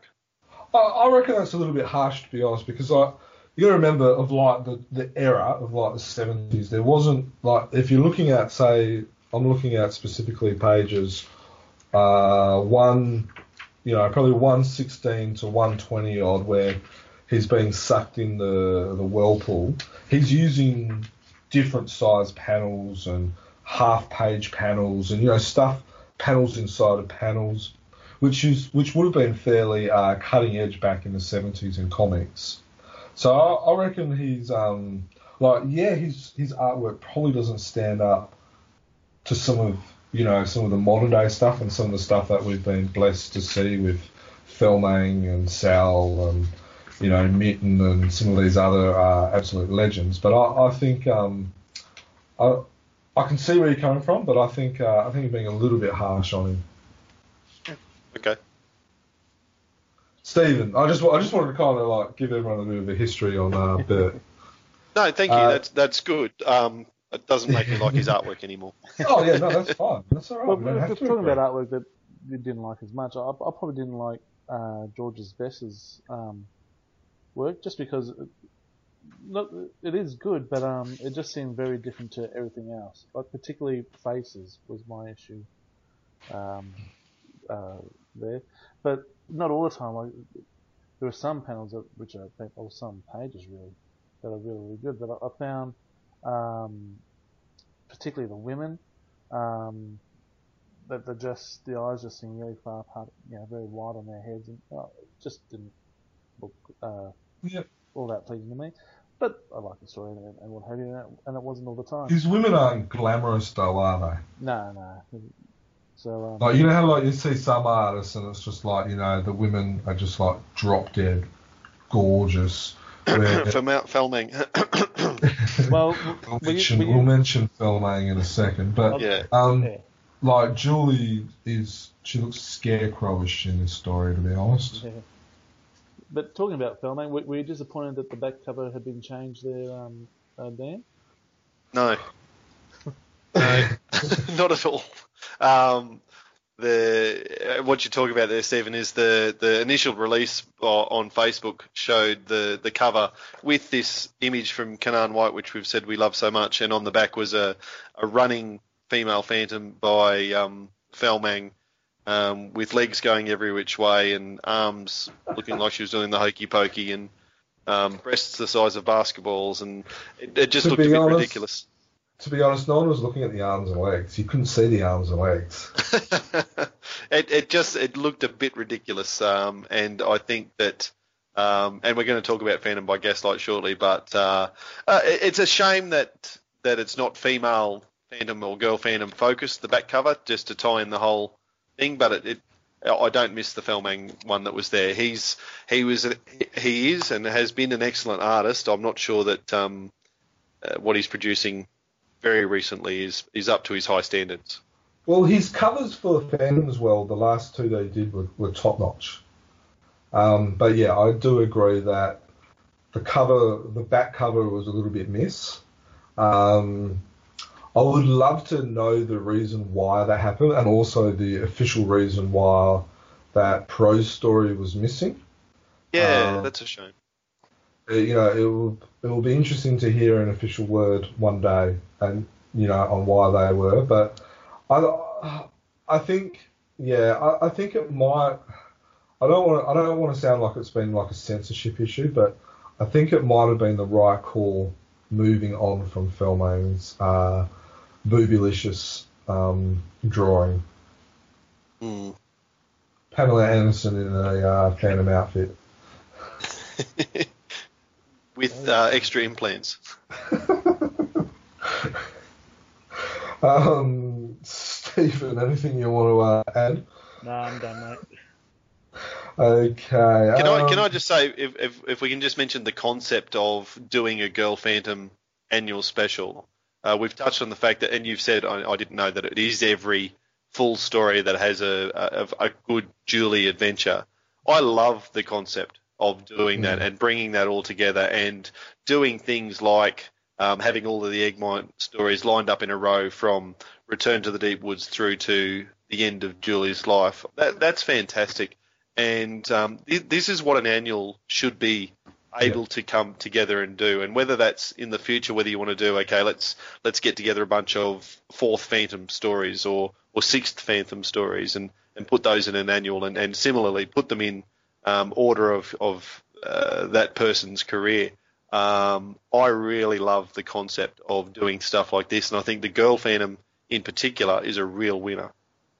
Yeah, I don't even think it would have to be a specific Phantom. You could all you could almost also go like um uh, whether you do themes, whether you do um, like a creative team, um, or so like Lee Falk and Wilson McCoy, that'd be awesome. Well, you know, forever and ever and ever. yeah, but you know what I'm saying? Like, you know, you can yeah, do yeah. like a creative team, whether it is Wilson McCoy or Lee Falk. But obviously, you just wouldn't cherry pick ten stories. You know, obviously they need to have a theme or or something. But it's it's a great concept. I think uh, they tried to do it in the it was an annual one or two back where they had like all gangsters or yeah. or something like that. So you know, you, it's not their first attempt at it, but this one they definitely overall they hit it out of the park. Oh yeah. Alrighty, so moving on. Now there has been a couple of um, dynamite stories. I'm not sure how many of you listeners actually do read them. Um, we, as fan fans, the three of us, we do read them. We have, however, had a, uh, a um, executive decision that we're going to hold off reviewing the stories until the whole arc of the five parts has finished, and then review them all as one, one issue after another, and then do it as a whole. We just feel that it gives it, you know, they are they are released fairly regularly, uh, unlike um, uh, another American publisher. Um, shall not be named. Yep. yeah, I didn't name them on purpose. Um, but so we've just decided we're going to do that. Um, we just feel that will give them the best um, time, and so they're not kind of you know hacked on the end of uh, you know after reviewing free comics and stuff. So if you are reading them um, uh, and you are interested in what our thoughts are, we have not forgotten them and we're not ignoring them. We uh, do buy the comics and stuff like that. And so far, we're all enjoying them. Uh, Dan, uh, Stephen, sorry, I know Yeah. you're enjoying the, the yeah the have and Dan, are you enjoying them as well? Uh, well, I haven't. I'm collecting them and not reading them, so I will read them all as a, as a story arc once they're done. Yeah. So yeah, no, it, it's good. So we just wanted to quickly make mention of that. So moving along, we have we want to go to our news section of the podcast. Now, first of all, we're going to show a bit more of a Frew love. Um, seems to be like the free podcast lately. Um, so first of all, let's discuss Gaslight, which for those who are on Facebook have probably seen the um, the advertisement on their page. They've probably also seen uh, us talk about it as well. And it's and on the back of the of annual. the annual, yep. Thank you, Dan. Uh, on the back of the annual, there is also a um, uh, a full page replacement image of, of the Felmang image that we talked about before.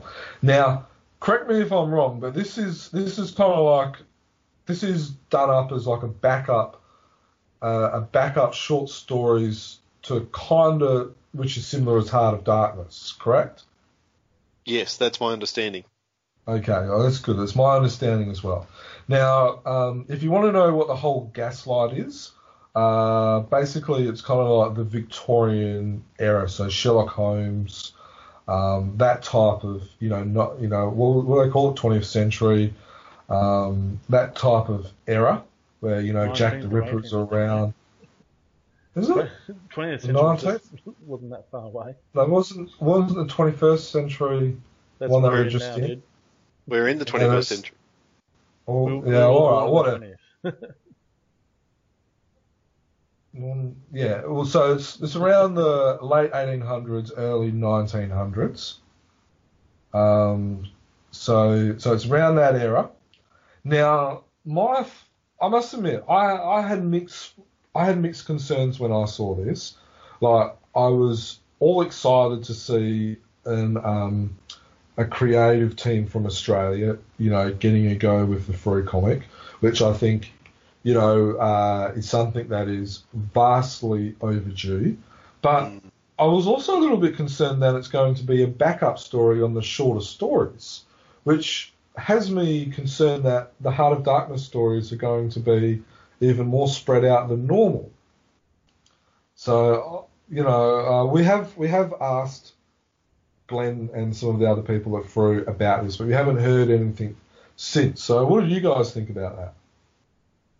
I love the I love the idea, as, as same as you, um, uh, in terms of the Australian creative team. And um, when it when it came out, I did a bit of research on Christopher Sequeira, who's the writer, and Jason Paulos, the author, and um, nothing but good stuff uh, came back about them. Um, so really looking forward to that as a story. Um, I, I, I, like the idea of it as the as the filler um, at the end of the 22 pages that Egmont give us. But yes, the concern there is how do they juggle that and the um, Heart of Darkness stories, which you know we've we've talked about those concerns yeah, in great detail. Mm. If suddenly that's only coming out uh, tw- in, every second time, oh goodness me, you know we're only up to chapter three, part four or whatever it is of um, part two, chapter three, part two of Heart of Darkness, and there's seven chapters. Um, there's a lot to go in that story, let alone start starts this other new one. Um, mm. Frew was sort of on the Heart of Darkness path. I think they'd done they'd published two or three of the parts when um, the new team took over, and so they were a bit compelled to keep it going.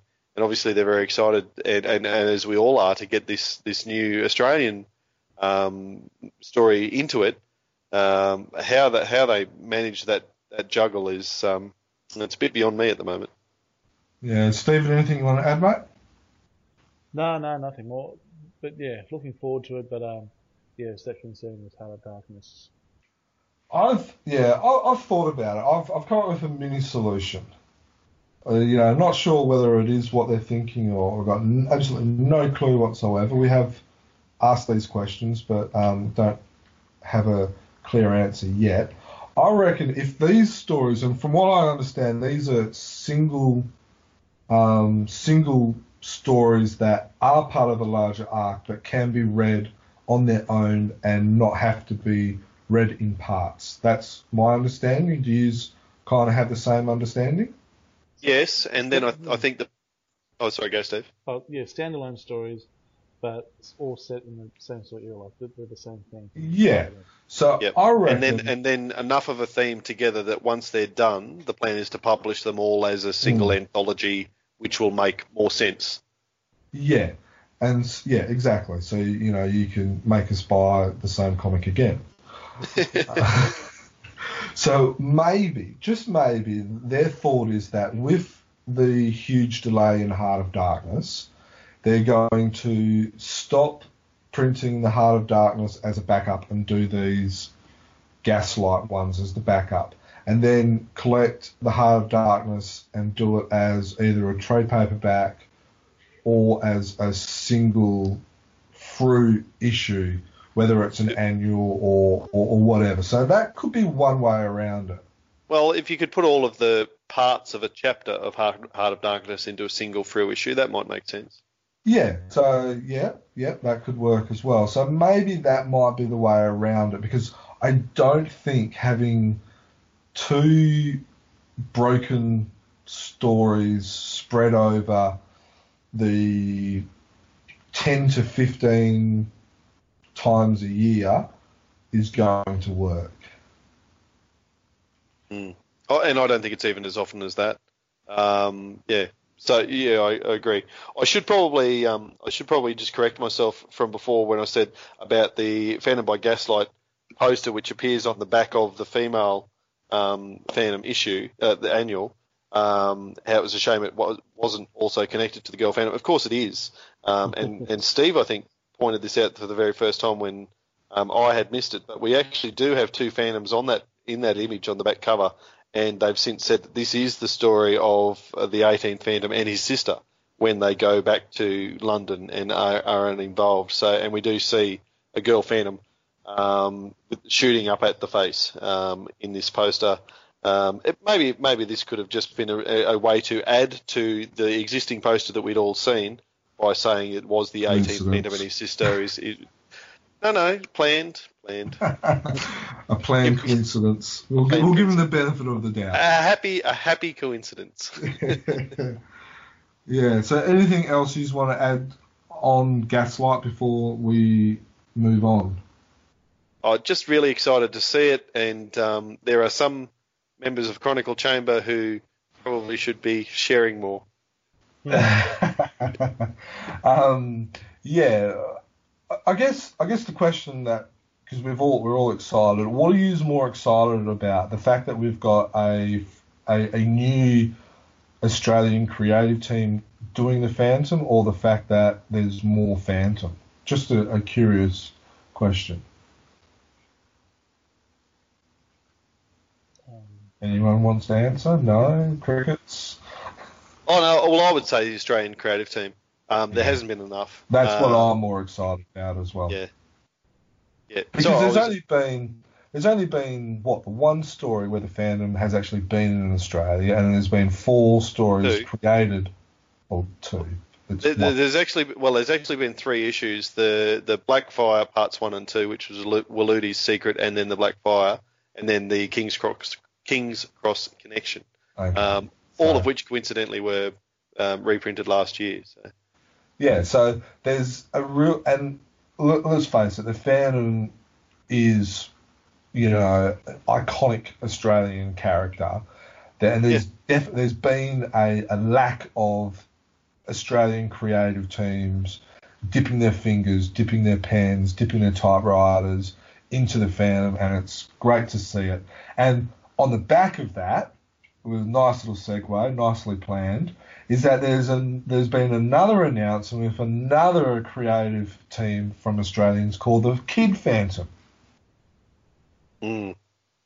And I'm So- very excited about this. This is um, something Which one that are I you think more excited about, Kid Phantom or Gaslight? Kid Phantom, no doubt. Um, and why because are you more? Why are you? Yeah, sorry, why? Yeah, no, no, because because it's also it's not just a new Australian creative team, and and what I've seen of Paul Mason's art, he's excellent.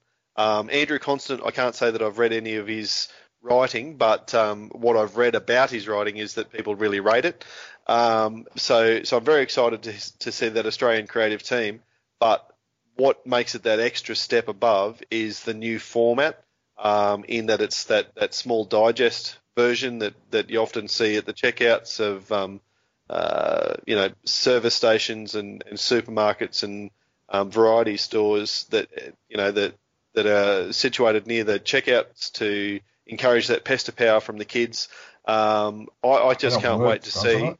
It does. I can't wait to see a little Phantom comic sitting there next to the Archie comics and the Barbie comics and the Disney comics. Um, and oh no, okay, yes, you can buy that one. Um, I'll be I'll be that dad who who lets them buy one and, and sneaks in an extra copy for myself. So uh, it- it's it's that it's that uh, that's the excitement for me is the Mm. the new format and and something different and new, which we have never I think seen from Frew before. So that that's the real excitement for me. Mm. Stephen, what would be? What are you more excited about, Kid Phantom or Gaslight? Um, good question. I, I, I'm I'm excited to read the, the Gaslight stories because um, uh, being the, the from what we've heard, that sound really good and really interesting. But um, to see um, really market this to, to kids now, um, I think is, is a great thing, and I'm really looking forward to. Um, like Dan, picking up two copies each time, so one for my boys to, to read and and one that they're not going to go anywhere near. You know And- what's going to happen though. You're going to have to buy each kid one because they're not going to want to share it. Nah, these Well, it kids share. It depends if they if they have um, you know if if they go all out and start having word searches and mazes and those sorts of things in there that kids Yeah. can complete. Um, you So- know, I think there's a real there's so much potential there, and um, it's just very very exciting. For, and there's only going to be four per year. So, and I think the cover price on the on the leaked picture was eight dollars. So that's not ridiculous. And um, yeah, I, I just I just can't wait for that to start coming out. Yeah. Now, my kid's are a little bit younger than your kids, but Abby has already started, uh, and she's she's two. Um, and how old are your boys, Stephen? Uh, Tom's starting uh, primary school this week, and Jeremy's still. And, and three. So three, and how old do you have to be for primary school? Uh, he's five. Five. And how old are yours, Dan? Yeah, I've got a boy who's seven and girls at 12 and 13.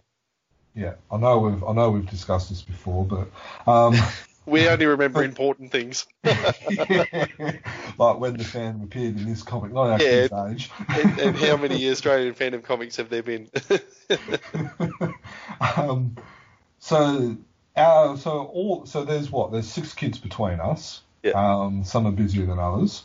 Um, so and they're all at the age where you know all, all getting towards the end of the age where you, you're at, you're going shopping with them and you need something to keep them quiet. You need something to shut them up, or you you know you're going out for dinner or something and you want something to keep them quiet, whether it's and I I did it the other day. I did, uh, we went away on holiday. I picked up the annual.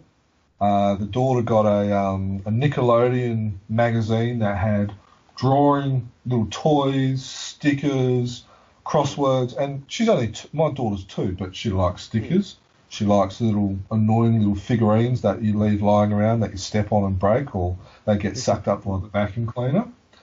And you know, and it kept my two-year-old happy. And the whole time she was going, you know, Paw Patrol, Paw Patrol, Paw Patrol, Peppa Pig, Peppa Pig, Peppa Pig. You know, and then she picks up my annual, and as much as I enjoy my daughter picking up my annual, I will admit I was a little bit worried that she was going to ruin it, and she was going Phantom, Phantom, Phantom, Phantom. now, how awesome would it be yes. that when you're picking up your annual or when you need to go to um uh you know going out you need something to keep it quiet you get this kid phantom and it's got a little figurine of a kid phantom in it or it's got some stickers it's got colouring in page on it it's got um you know, it's got some crosswords, you know, trying to find the word Bandar and Phantom Exactly. and Guran and all of this type of stuff. What what excites me probably about it is the fact that it's like what you said, Dan. It's the first time that in a long time that it's a, a, deliberate aim for the new generation collector. Yeah, absolutely. And you know what? On top of that, I'm really impressed and excited about um, the little hole that they've found in Phantom history. You know, and and, and Glenn identified this in in his Facebook post about it, it all stems from a Lee Falk story, the childhood of the Phantom, and in three panels, when um, young Kit goes to America, in three panels he turns from what uh, 12 to 16 or something like that. Um, and and the the images of just of him sort of looking out the window, wishing he was back in Africa, and to go right, well, that's a four year period that we can fill with stories, and and they've they've identified that he's going to have snuck a little Phantom outfit in his um in his luggage to have taken over there with him, and he's going to have some little Phantom adventures, and I think that's just absolutely brilliant, really clever identification of a of a tiny hole in Phantom history that you can fill that's going to appeal to kids because it's a kid who's their age or, or close enough to be identifiable, and um, and he's going to have kid type adventures. And um, I, I just I'm really thrilled and, and really excited about this series. I can't wait. Mm. So, what do you guys think about it being set in the what was it, the '60s? That, that's Yeah. really not an issue for me. I, it doesn't matter where they No. set it. Non-issue. Yeah, No, I, I'm- don't think the the way that Phantom History is one, is set up, you can't win there because if you if you look at um, you know 1936 was the the first um, Phantom comic and he was clearly at least 20 years old then, so that makes him you'd have to set it in the 1910s to be accurate. Then you look at um, the childhood of the Phantom story, and, then it should be set in the 1930s. Um, if the Phantom's genuinely the 21st Phantom today, then it probably should be set in the 1970s. It, it, it, the Phantom is timeless. You can set it anywhere. So Yeah. I just like we we've debated about this type. Uh, we've debated about this even with um, a couple of other people as well uh, outside of this discussion. I was just I just picked up a comic to read oh, while I was sitting on the toilet earlier on today, and um, it was uh, Johnny Hotwire rides again. yes, I don't know if you remember that part from the Yep, year yep. one saga. And there was a message from uh, Jim Shepherd, uh, quite blatantly having a go at the artist for butchering the um, uh, the vehicles and the transport and the clothing because it wasn't set when the Phantom was a child back in the 1910s or something like that. Because in that story, they had the Phantom being, you know, just his year one being set in the 70s Mm. or the 80s or something like that. You know, like there was, you know, Corvettes with the, you know, and and stuff like that. So I, it was just, it was just funny because like we were having the discussion, and then I read the story, which was about year one. So you know, the Phantom would have been, you know, twenty, you know, early 20s. Mm. Um, and yeah, and you know, it was similar time period. So it is interesting. It it's it will. I think there will be some people that will uh, have an issue with it being set in an obvious time frame. Um, my probably my biggest concern is not actually that, but the fact that um, I'm and I will admit I don't know every kid and I don't know what every kid is interested in, but I wonder if if the 60s is going to be a period, a time period which will keep kids, you know, your age, uh, Stephen and Dan's, whether it will keep their uh, attention span or whether it would have been better if it was set in today's age. Is So that what was- see, I think. Yeah, yeah, it's, it was just that was probably my probably my only concern about it, but um, It depends. Be It depends but- to the extent yeah. to which they try to really hammer home the age. Like if if um, if he's surrounded by hippies and, and peace signs and Volkswagen um, wagons and you know, then of course it's it's not going to look right. Um, but if he's just a kid having fun, you know, kids have fun. The the only exception will be that he's probably not Snapchatting his adventures as he goes. You know, who cares? You know, um, that that's not an issue for me. It depends how much of um, that comes into the art. And seeing the Soldier Legacy, which is Paul Mason's other work, I don't know that he's going to be particularly big on um, really driving home the '60s as a time period. We just had the Rainbow Serpent Festival close to where I, or between where I live and where I work. There's still hippies around now. yeah, my my mum and mother-in-law are hippies. All right, so continuing on with the Frew news or the Frew podcast, um, we've also got news about the file cards. Now, S- Stephen, do you want to quickly explain what the file cards are? Um, very quickly, they're um, like the like trading cards, I suppose. Um, they come in packs of nine, and what they are, uh, um, every single Frew issue, starting from number one, um, is going to have a card. So in the first pack of cards will be the first nine issues, will be the covers of the first nine um, Frew issues, and then on the back side of it there'll be um, some relevant information regarding uh, that story or, or that particular issue. Um, they're available. I don't have the price in front of me. I think it's three dollars fifty, and the only way you can get them right. is off the website, and you can get a subscription for them, which I think costs about 130 um, for just the cards. Or if you're um, already a subscriber to to Frew, um, you get them thrown in with your with your pack. You get them free um, with your current comic subscription.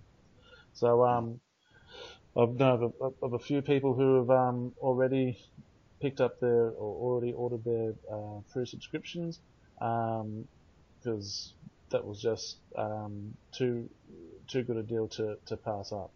Um, Yeah, and it it's like, it's definitely a concept to generate more sus- subscribers, isn't it?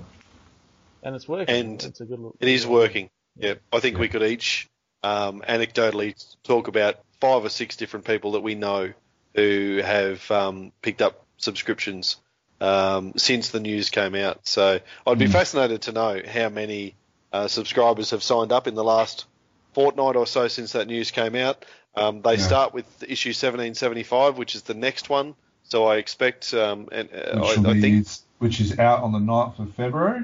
Right, so so just about our next envelope um, as subscribers um, should include that little pack, and um, looking forward to seeing it. And um, And I think there's a So- display folder coming in on, on the way. yeah, So, Stephen, as some as the only member who isn't a subscriber, is it enticing enough for you to be a subscriber? Yes, I, I am doing my best to save up my, my pennies so I can um, get my subscription to Frew. I, I really, yes, it, it's worked for me. I, I want that Mm. Yeah. subscription.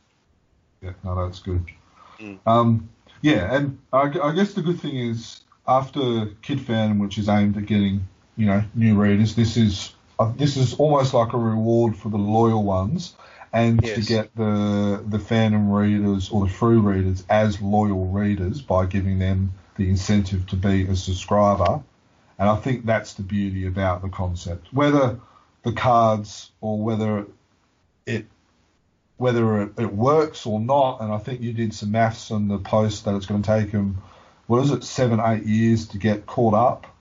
Yes, Um, yeah, I, I can't remember the maths now, but if you go and have a look at the chroniclechamber.com post we put up, yeah, I did some maths and worked out.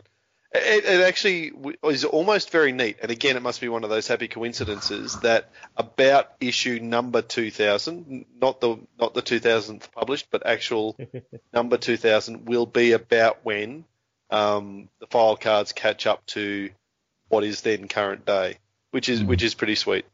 Yeah, and it's a it's a it's a good reward for to to be able to get those to get the regular readers as a loyal reader, which I think is a good concept.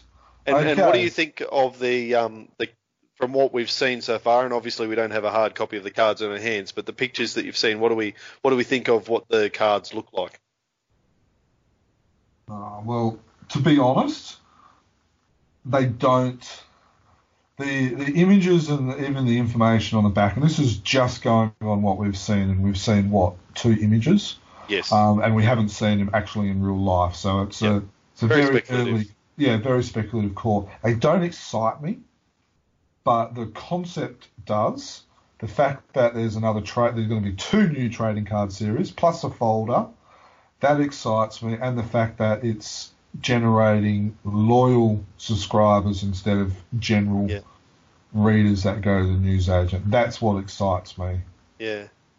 For, for myself, when I saw the images, um, uh, the purple border that's around the outside of the card, I, I sort of felt like, oh, why why have you put that there? You could get a bigger Mhm. image of the the cover um, without the border. So that's probably my biggest criticism of what I've seen um, on the, just on the on the low res or whatever they are JPEGs that have been released. And but I am really looking forward to seeing what they look like in real life. Um, as someone who was already a subscriber, the idea that this is suddenly a, a bit of a free gift that Frew is is throwing our way, I think um, I'm I'm pretty pleased with that. Yeah. And so so in in that sense, no matter what they look like, it's it, you know it's a gift horse. I'm not going to look it in the mirror. It's a win. It's a win. Yeah. Even if it even if it doesn't look the best, it's a win because it's you know it's something free, and everyone loves something free, exactly, exactly. except the replicas, which is free as well. oh, they're just junk mail, aren't they? Uh, so you're talking about free stuff, there, Yes. um, Frew has also produced a free Frew poster. Um, say that twenty times. Um, so the posters, it's it's um, a collage of all of the Frew covers minus their replica covers. Um, as a giant poster, and they've given it to you in a large format, so you can go down basically to uh, Officeworks or a printing place and actually print out your own poster. Which I know a few people who have done it, and they said that they've been very, very happy with the result. Uh, have any of you guys done it so far? I've downloaded the file, and um, but I haven't had a chance to get into um, to Officeworks to do it yet. Yeah, no, I'm I'm in the same boat. I've downloaded the file. Um, my cunning plan is uh, I was going to go back to work where I've got um, free A3 printing and uh, color printing, and I sorry, work if you're listening, it's not free, of course, um, and I'll be reimbursing you. I've got to stop talking talking about work. Um, no, I, my plan is to to print up an A3 uh, size and um, put that in my classroom uh, at the very least. Um, but it turns out I'm quite busy at work, so I haven't had time to do that yet. What? You actually do stuff as a teacher. Ah, from time to time. Okay, so there's two other bits of Frew news that we want to um, uh, quickly touch upon. First of all, uh, is some exci- um, is some exciting news that has not, at the time of recording this, has not yet been put up on Facebook or any websites or anything. So, and that is that Frew are or has, maybe by the time you listen to this, released their own labeled bags and boards for your Frew comics. Now, these are Frew labeled. Um, read into those two words as you see fit. But um, now we we all bag and board our comics. So you guys, oh, you don't? No, no, I, I put mine in um, uh, A3, uh, sorry, A4 binders, um, in and just in those uh, just pockets. All right. Well, Dan doesn't care about his collection, but Stephen and I do. So, Stephen, are you going to be buying some of these? Um, well, well, they're tempting. They want to be. Um, the, the price needs to be good. Um, Yeah. I've recently bought a whole bunch of boards, so and and bags. So I probably don't need any for, for a while, um, which is unfortunate for me. Um, which re- really means it's got to be at a good price for me to um, go out and buy something that I don't need right now. Yeah. And I so think it's- in the and the Frew labeling. How is that going to be taking away from the Yeah. comic inside the bag? So it'd be interesting how they do it. Yeah, exactly what I was going to say is how you're going to label a bag. Um, so It'll be interesting. Is it, is it Go on. going to force you to change your um, archiving practices? No, not in the slightest. I, I really, um, I, I, I completely understand why people bag and board their comics. Um, you know, that that's fine. It's, that's a it's a good way of, of ensuring that it's um, going to be there forever. One of the things I like about my collection, though, is being able to, at any time, go back to any any story, any any issue, and pull it out easily and read it. Not worry about, oh, am I going to get the sticky tape caught on the cover as I pull it back out again, or, or anything like that. Um, I do like to scan, um, you know, put it in a scanner and, and scan a um, a panel and that sort of thing to use online sometimes. So um, I, I'm really happy with the way that I keep my collection. I'll be interested. I'll be interested to see if um, they start using these Frew labeled bags and boards for uh, the signature series because um, that is something that I do get, and I'll be interested to see how that transpires. Yeah, I guess I also wonder if they're just going to go the stock standard bags or they're going to use the Mylar or have the Mylar bag option. Uh, Mm. For those who don't know, Mylar's just a well a normal bag. I think your normal bag and board they suggest you should change every. I think it's like every five or seven years. Um, I'm not Are you Yeah. serious? yeah, where the Mylar bag can last up to 100 years or, or, or a longer period of time. I'm not exactly sure uh, from memory what the period is, but it's a lot more expensive. The paper, the obviously the plastics are a lot more thicker, but you know you're paying, you know you're paying a lot more. So it'll be interesting whether they have whether they're going down the Mylar track or whether they're using the normal bags that we, you know, well a lot of us get from like the comic book shops. What the prices are like? Are they going to be available in comic book shops? Are they only available on Frew's website? Um, to be honest, I'll probably buy a packet or, or two so I can, you know, to sometimes I pretend I'm a complete I'm a completer, so I'll probably buy it so I've so I can say I've actually got it. Whether I use yeah, whether I continue to buy them and all, I think a lot of it will depend on a lot of the, the questions that other people have already raised. So the the some of the information we haven't got a lot of information from Glenn, No. and but he's just said that um, uh, they are available now. Um, they are made by the same manufacturer of a commonly sold brand. So um, other than the Frew labeling, they're probably similar. I don't know whether that means the Mylar or whatever that you've just been talking about. Um, I was I sort of thought, oh well, this might solve the problems that a lot of people have in terms of um, the size of bags because we've we've got the annuals and even the Christmas specials a little bit bigger and, and the common issues. Um, the report is that the bags will all be of the ga- the golden age size, which will fit an annual um, snugly, um, but that the smaller Silver Age board, and I, the implication here, I think, is that, that the, sil- the smaller Silver Age board is for sale. So it's the Golden Age size bags and the Silver Age boards, I think, is um, what is suggested here. No worries. I love how they were use the word snugly. Yes.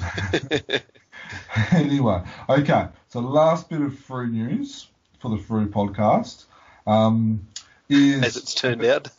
yeah, about the giant size. Now, when we initially posted about this with uh, a rogue post, this is before Um, Christmas, yep. this is before Christmas, it, we made mention that they were going to be reprint stories of the current giant size comics that were released in The the pre-existing, yep.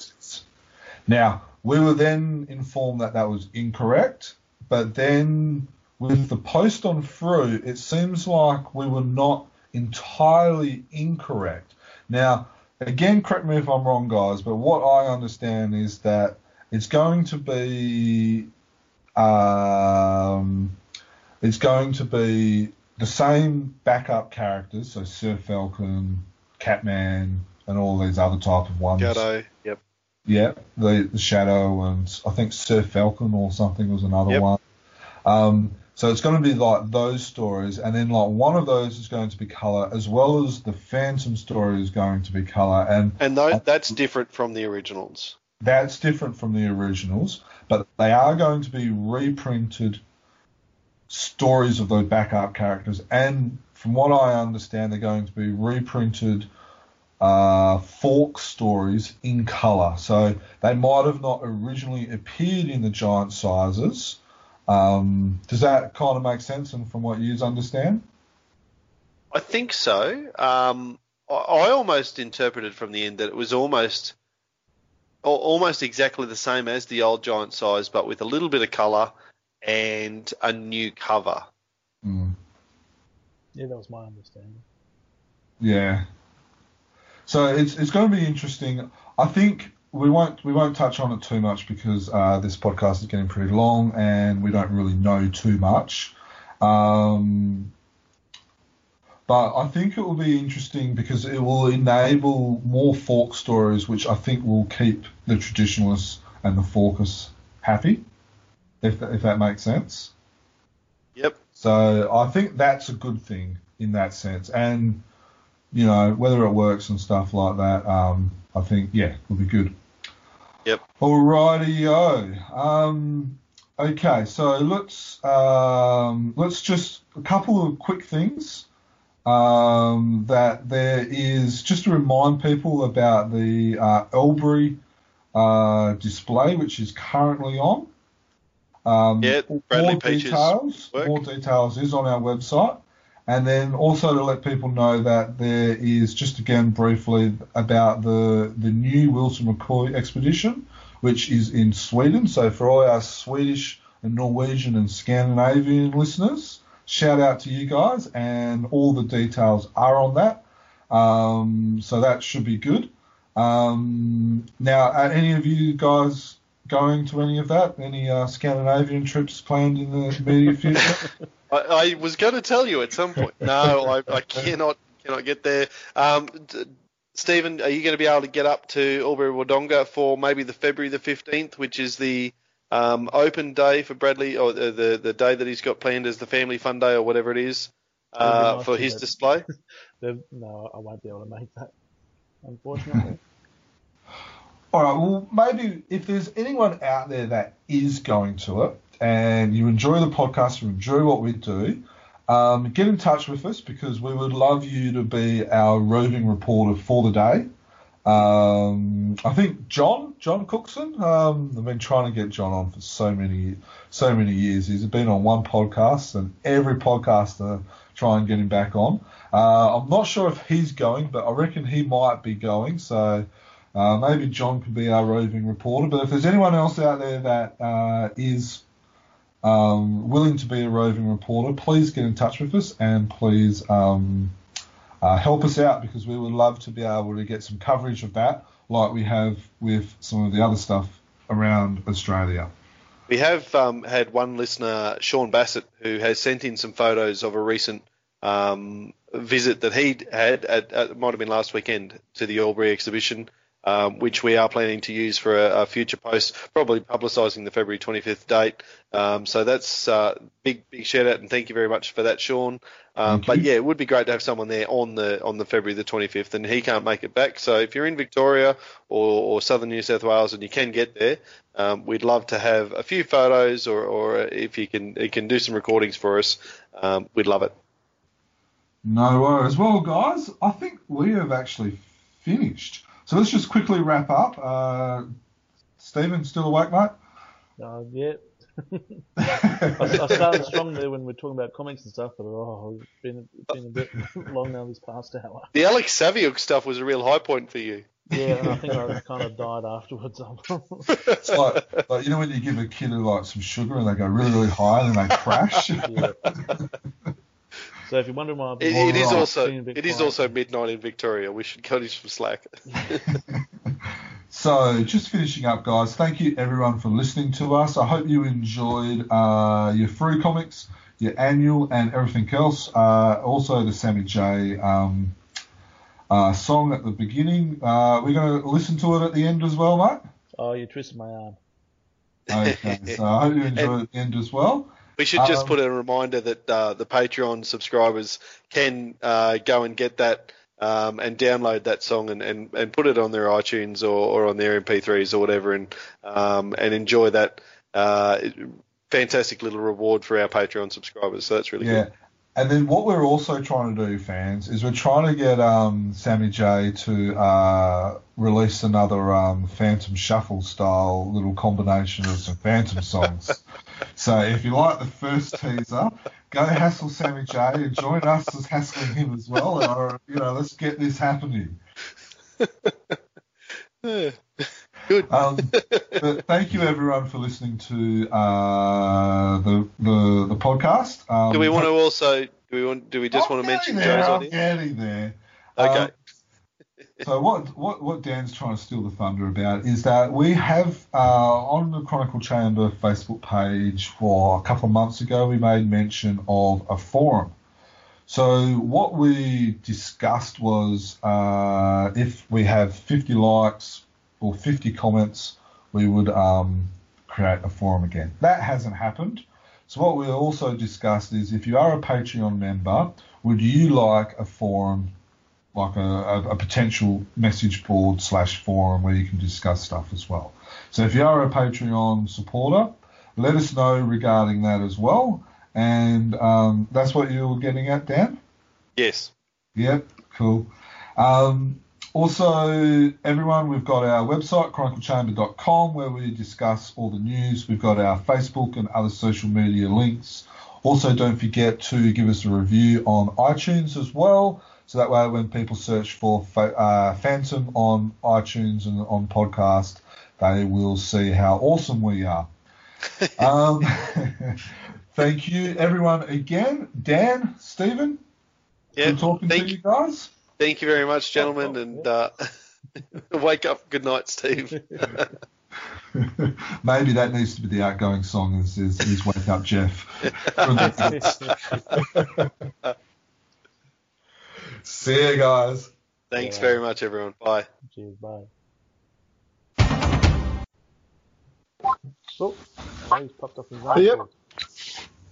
Oh man, talk about a nightmare. All right, you can hear me. Yeah, can you hear us? Yep. Yeah, this is going to be interesting. I'm in Abby's room and I forgot to change the nap the bin, so there's a pooey nappy in there. So you're going to be in a rush.